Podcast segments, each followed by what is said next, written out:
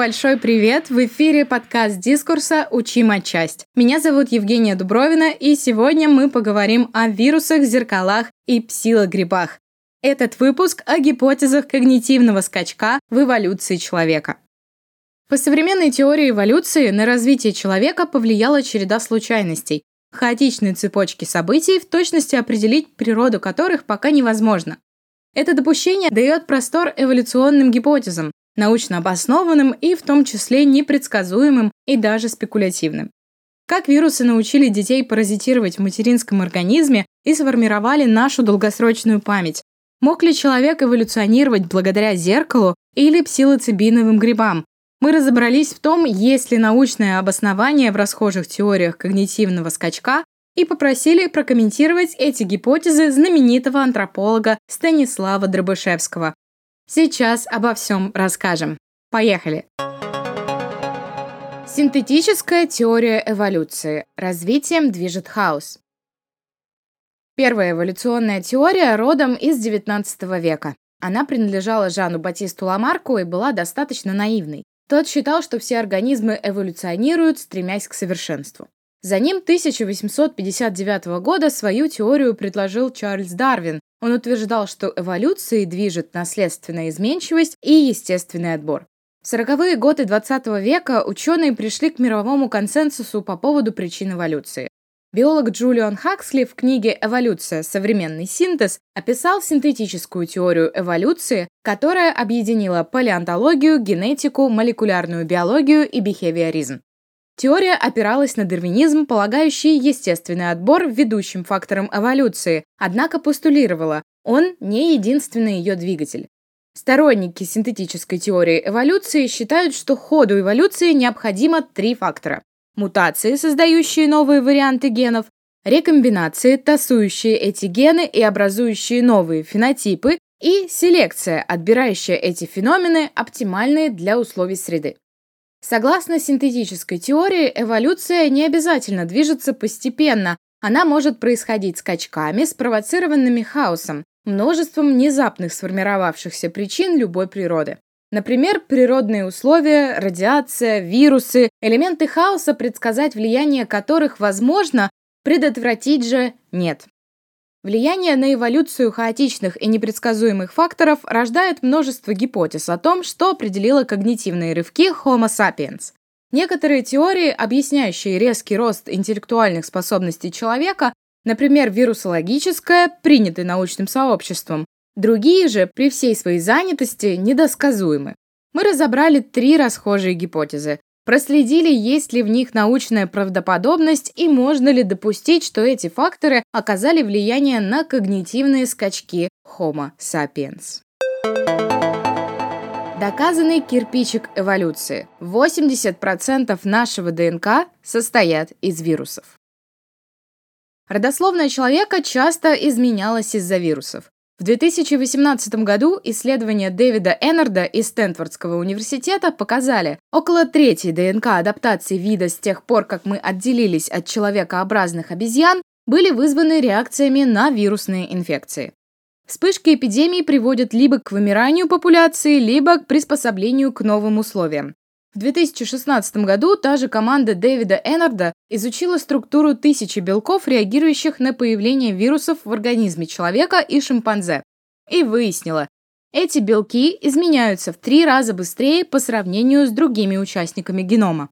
Большую часть адаптации Homo sapiens могли получить во время встречи с неандертальцами при бегстве от многочисленных эпидемий, вызванных вирусными инфекциями, из Африки в Евразию, у неандертальцев были адаптивные мутации, которые давали им преимущество перед патогенами местности, и они могли передать некоторые из этих мутаций современным людям, говорится в исследовании Эннерда. В научном сообществе до сих пор не сложилось единого мнения о происхождении вирусов, однако известно, что они одна из самых древних и опасных форм жизни на планете. Доцент кафедры биофизики Сибирского федерального университета Антонина Сарангова сформулировала свойства вирусов изменять структуру ДНК. Вирусы называют сбежавшим фрагментом генома, который копирует себя, вторгаясь в живые организмы и размножаясь в них. Вирусы ускоряют эволюцию, осуществляя горизонтальный и вертикальный перенос генов, обогащая разные виды живых существ генетической информацией друг о друге. Наши клетки дают сбой при встрече с вирусом и начинают печатать его полные копии, которые затем широко распространяются, приводя в частности к эпидемиям. Как только вирус заражает клетку, он встраивается в ее молекулярный механизм, копирует свои гены и производит вирусные белки. Из этих белков собираются новые вирусы, готовые вырваться и атаковать. Копии вирусов преобразуются в ДНК и встраиваются в геном. Цикл повторяется снова и снова, накапливая множество копий вирусной ДНК. Миллионы лет эти случайные последовательности мутируют и изменяются, становясь частью нас. Именно этим объясняется наша невосприимчивость ко многим вирусам, которые могли погубить популяцию ранее. Около 80% современного генома человека состоит из древнейших вирусов. Например, ретровирусы повлияли на эволюцию планеты у млекопитающих. Их адаптация к паразитическому существованию внутри животных научила зародышей детей также паразитировать в материнском организме. Так вирусам удобнее передаваться от матери к потомству. Также гены вирусного происхождения сформировали работу человеческого мозга. Белок АРК, отвечающий за долгосрочную память, имеет вирусное происхождение. Вирусы непобедимы. Ученым известны всего около 200 видов вирусных патогенов, реальное же их количество может оказаться в разы больше. Изменение климата на Земле способно пробудить доселе неизвестные и опасные виды вирусов. Внутри живых организмов вирусы конкурируют за существование, косвенно регулируя распространение видов. Организмы либо приспосабливаются, мутируя, либо умирают. Говоря о вкладе вирусов в эволюцию, антрополог Станислав Дробышевский отмечает, не стоит путать кирпичик с крепостью. Вирусы – лишь одна из причин мутаций, а мутации – одна из причин эволюции. Вирусная концепция не замещает теорию эволюции, а лишь дополняет ее.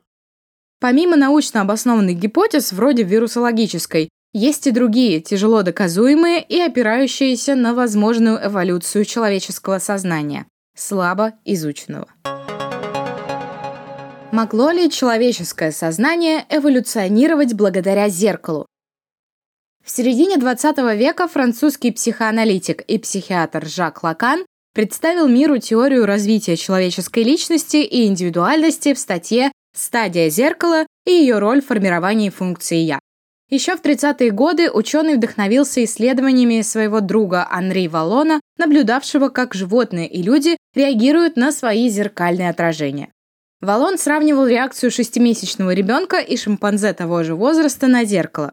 Обезьяны недолго интересовались своим отражением, дети же были им очарованы, потому что впервые столкнулись с собственным целостным образом, не разбитым на отдельные фрагменты вроде рук и ног, и ошибочно восприняли этот образ как собственное «я». Так Жак Лакан ввел концепцию стадии зеркала. Этап развития ребенка в возрасте от 6 до 18 месяцев формирующий его самоидентичность и субъективность. Механизм работает таким образом. Долго зависая у зеркала и узнавая в нем себя, ребенок отчуждается от самого себя и оборачивает взор к остальному миру, понимая, что он такой же организм, как и окружающие его люди, а затем формирует свое социальное «я» с опорой на образ тела. Здесь начинается самое интересное.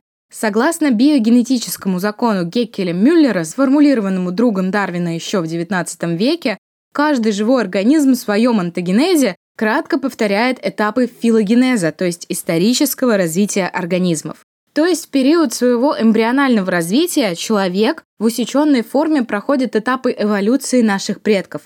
Закон Геккеля-Мюллера критикуют в научном сообществе за то, что он неприменим в чистом виде и не учитывает ценогенез, Эмбриональные изменения, которых раньше не было в эволюции вида, например, появление плаценты у млекопитающих. Взаимосвязь онто и филогенеза, однако, не отрицают. К тому же самые древние предки современных плацентарных, а значит и людей, зародились на Земле около 200 миллионов лет назад, еще в юрский период. Вполне внушительный отрезок времени для глубокого исследования закона в будущем. Если закон Геккеля-Мюллера работает в эмбриональный период, то гипотетически может распространяться и на постэмбриональный, то есть после рождения человек может проходить похожие физические и психоэмоциональные этапы становления вида, От ребенка, ползающего на четвереньках, поведение которого можно отдаленно сравнить с поведением того же шимпанзе, до взрослого организма. Это дает возможность предположить, что этапы развития человеческой психики, которые мы наблюдаем сегодня, присутствовали в эволюции вида ранее. Общество и культура, сделавшие человека человеком, могли проходить те же этапы развития, что и отдельный индивид. Значит, стадия зеркала могла быть частью эволюции вида и, вероятно, определить его судьбу. Попытаемся объяснить эту занятную гипотезу с помощью индукции. Первобытная эпоха – самый ранний и продолжительный этап истории человечества. Он начался с выделения человека из мира животных от 3 до 5 миллионов лет назад и закончился образованием классового общества около 4 тысячелетия до нашей эры. Именно в пятом и шестом тысячелетии начинается постепенная трансформация племенного общества в аграрное. Люди меньше добывают еду охотой и собирательством, появляется сельское хозяйство и первые поселения земледельцев в Древнем Египте и на территории Греции. Так что же могло заставить обезьяноподобных встать на ноги и пойти вспахивать землю и строить первые города? Возможно, глобальные когнитивные сдвиги. Представьте дриопитека, всласть наевшегося фруктов и отправившегося напиться к ближайшей незанятой крокодилами луже.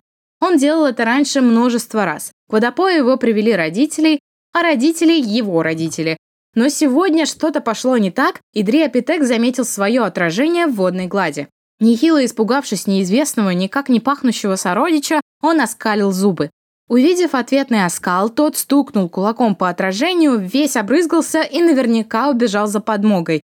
Придя со стадом отвоевывать ценный ресурс у дерзкого появленца, дриопитеки обнаруживают, что тот тоже привел с собой друзей. Начинается драка, капли летят во все стороны, в воду швыряются камни и палки, а упорные захватчики все не уходят. Устав сражаться, наши герои решают вернуться к водопою попозже. В какой-то момент обезьянам надоест биться со своими отражениями, а станет любопытно, кто же это такие. Узнав в наглых воришках воды себя, дриопитеки уже никогда не станут прежними. Они приведут к водопою своих детей, и те поймут. В отражениях они сами. Их дети поймут это чуть быстрее, и с каждым поколением обезьяны узнают о себе что-то новое. Например, то, что вообще-то можно встать на ноги, чтобы выглядеть грознее и внушительнее и освободить руки, которыми можно мастерить орудия труда из камней. Орудия будут постепенно усложняться вместе с представлениями будущего человека о себе, и каменный век закончится в шестом тысячелетии до нашей эры. В это же время появятся первые обсидиановые зеркала, найденные археологами на территории Турции. Вслед за каменным к шестому тысячелетию пришел медный век и первые медные зеркала, найденные археологами в Иране. Затем зеркала стали делать из бронзы, потом из золота и серебра. В Древнем Египте зеркало было символом бога Ра и богини Хатхор. Египетский символ жизни Анг, похожий на зеркало с ручкой, имеет длинное название Анг-Эм-Маахер, в примерном переводе означающее «жизненная сила, дающая видеть лицо». Зеркала были важной частью гробниц. В настенных росписях их изображали либо перед лицом умершего, либо в его руке или саркофаге. Первое массовое производство стеклянных зеркал наладили в Италии в XIII веке.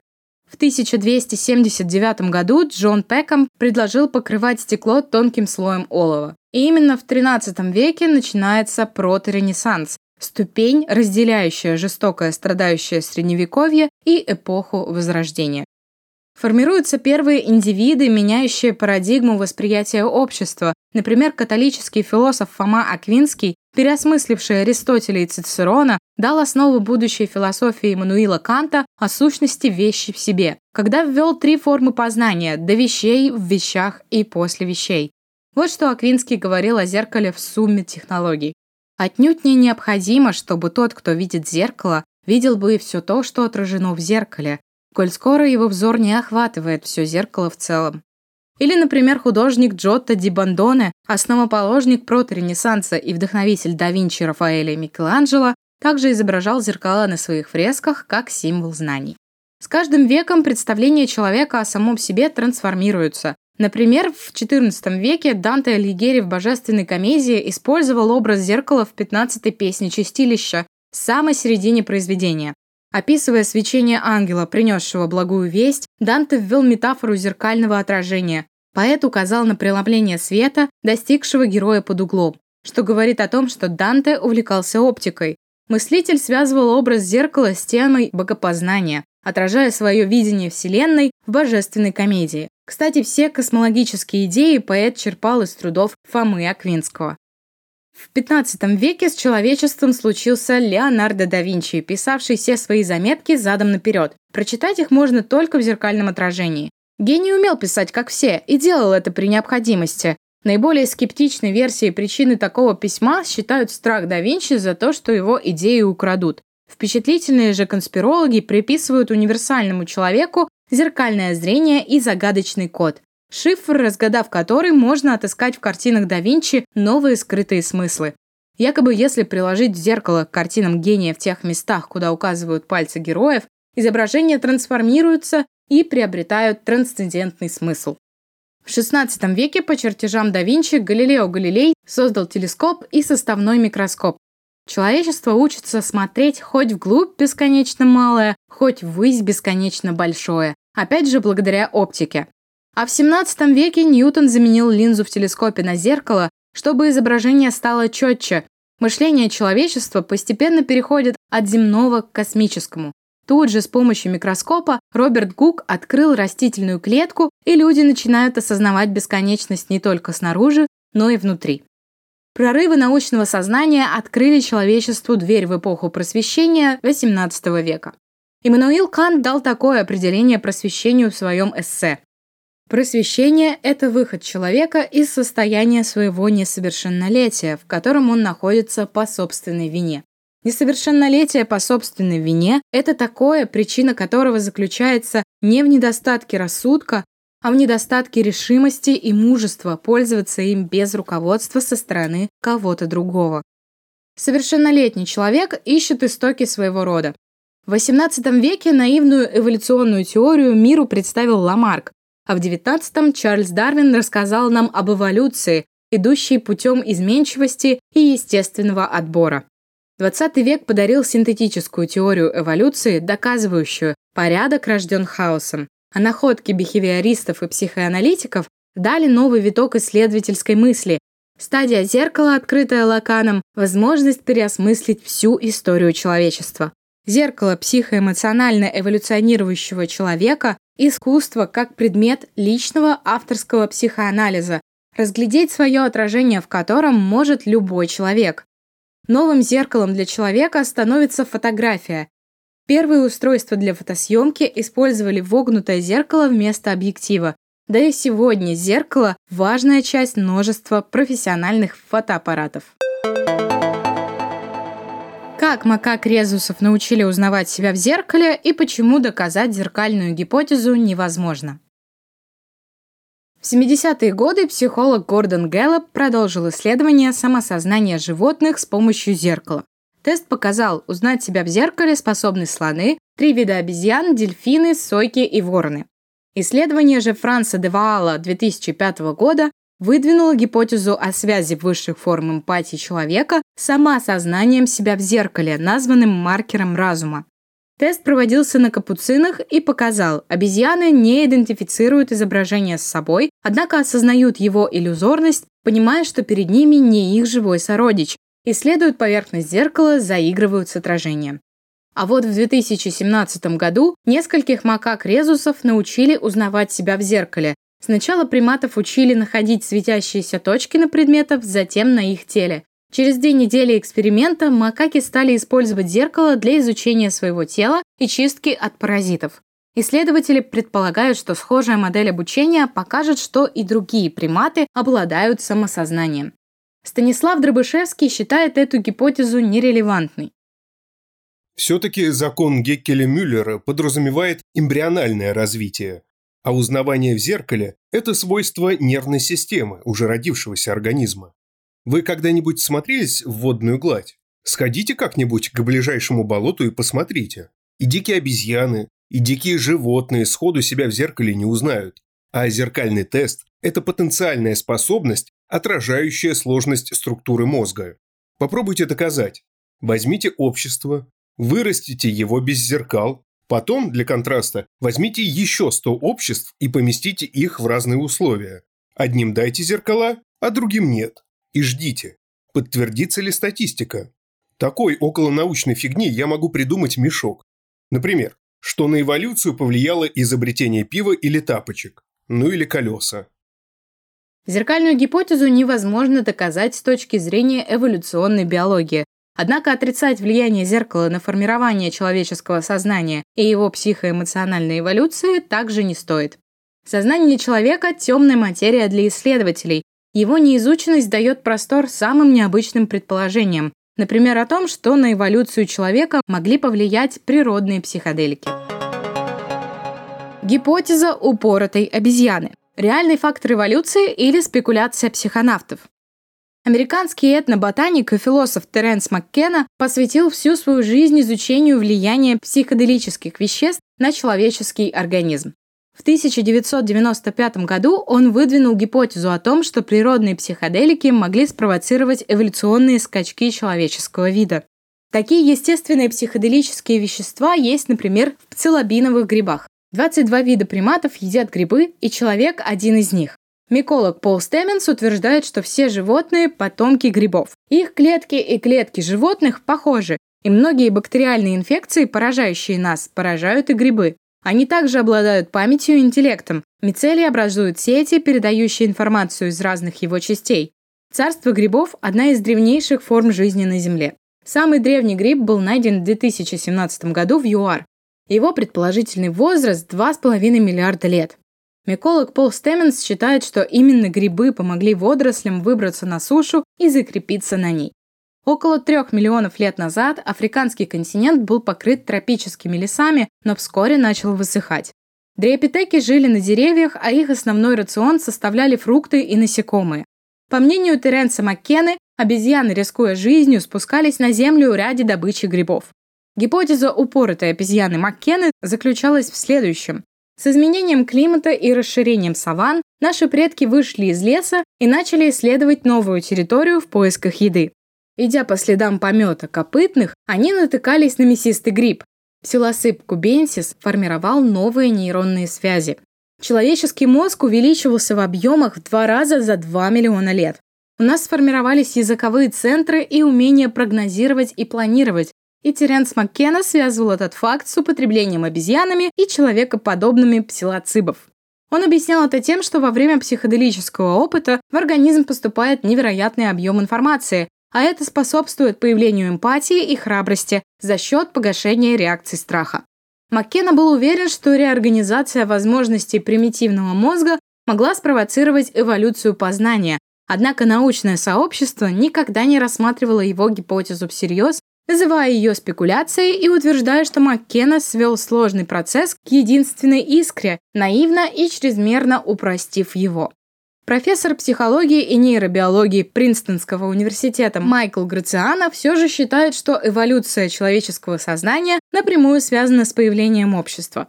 Грациано в интервью Inverse говорил, что для организации взаимоотношений внутри группы мозг должен был развить способность понимать субъективный опыт, Возможно, сознание частично возникло для того, чтобы отслеживать, понимать и предсказывать других существ, а затем мы применили тот же навык внутри себя, наблюдая и моделируя свое «я». Последние 10 лет в Европе и Америке размораживают исследования влияния псилоцибина на человеческое сознание. В Imperial College в Лондоне и в Институте Джона Хопкинса в США Проводят эксперименты с группами добровольцев, показывающие, что псилоцибин имеет большой потенциал в лечении депрессии и посттравматического синдрома.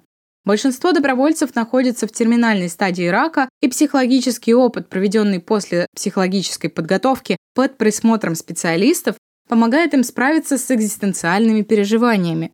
Биолог и научный журналист Илья Колмановский считает, что наш мозг, помимо режима сна и бодрствования, способен еще на один тот, что описывается как мистическое переживание. Все описания подобного опыта несут в себе повторяющиеся элементы, и это говорит нам о том, что мы имеем дело с биологическим феноменом. Вот что по поводу гипотезы упоротой обезьяны говорит Станислав Дробышевский. Наркомания – зло.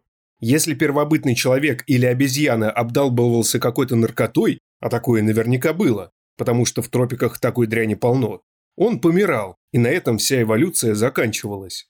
Наркотики снижают приспособленность. Если бы у нас было к ним приспособление, мы жрали бы их и ничего не чувствовали. Например, в яблоках есть яды, но мы их ели всегда, поэтому они на нас не действуют. Когда чужеродная фигня меняет работу мозга животного в непредсказуемую сторону, ты либо с дерева падаешь и убиваешься, либо тебя сжирает кто-нибудь. Если говорить о сегодняшнем дне, психоделики могут влиять в частных случаях, но это не значит, что они полезные и клевые. Все полезно в меру. Можно съесть ложку соли и умереть, а можно чуть-чуть что-нибудь подсолить, и будет вкусно. Рассуждать о психоделиках, как о помощниках эволюции, оправдание зла. Какой-нибудь наркоман воспримет это как то, что он прогрессивный, а ему запрещали всю жизнь заниматься любимым делом. А потом злые ученые склонили его к наркомании. Такое постоянно случается. Меня каждый день какой-нибудь наркоман задалбывает этим вопросом. И вы туда же. Тем не менее, шаманы Южной Америки более тысячи лет использовали психоделики в своих ритуалах. В документальном сериале от Netflix объяснили, сознание рассказывают о том, как мексиканская знахарка Мария Сабина в 1957 году провела целебный грибной ритуал для нью-йоркского банкира, а тот написал об этом нашумевшую статью в Life. Грибы стали популярными среди хиппи, и Сабина отметила, «Я была им не нужна. Эти дети ели их когда и где попало, не уважая наши традиции».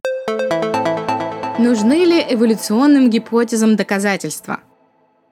Член комиссии РАН по борьбе с лженаукой Александр Сергеев считает, само по себе требование доказать теорию эволюции абсурдно. Естественно, научные теории не доказываются. Доказательство – это строгое вынуждающее рассуждение, которое не оставляет никаких вариантов. В естественных науках мы соотносим наши теории, наши идеи с нашими наблюдениями и экспериментами. Верная научная теория – это не абстрактная истина. Сама теория эволюции эволюционирует. Лучшей теории нет, но когда появится лучшая, она ее заменит. В естественных науках нет доказательств, есть подтверждение.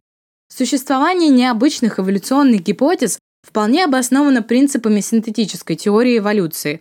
Если на наше развитие влиял хаос, значит и элементы этого хаоса могут быть сколь убедительными, столько же и абсурдными. Во всяком случае, до тех пор, пока человечество не придет к какой-то конкретике.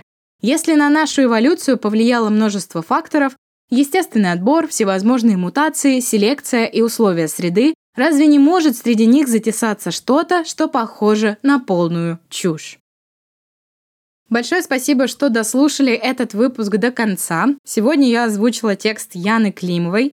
Если вам понравился эпизод об эволюционных теориях, обязательно ставьте лайки делитесь им с друзьями. И не пропустите следующий эпизод подкаста «Учима часть», который выйдет уже совсем скоро.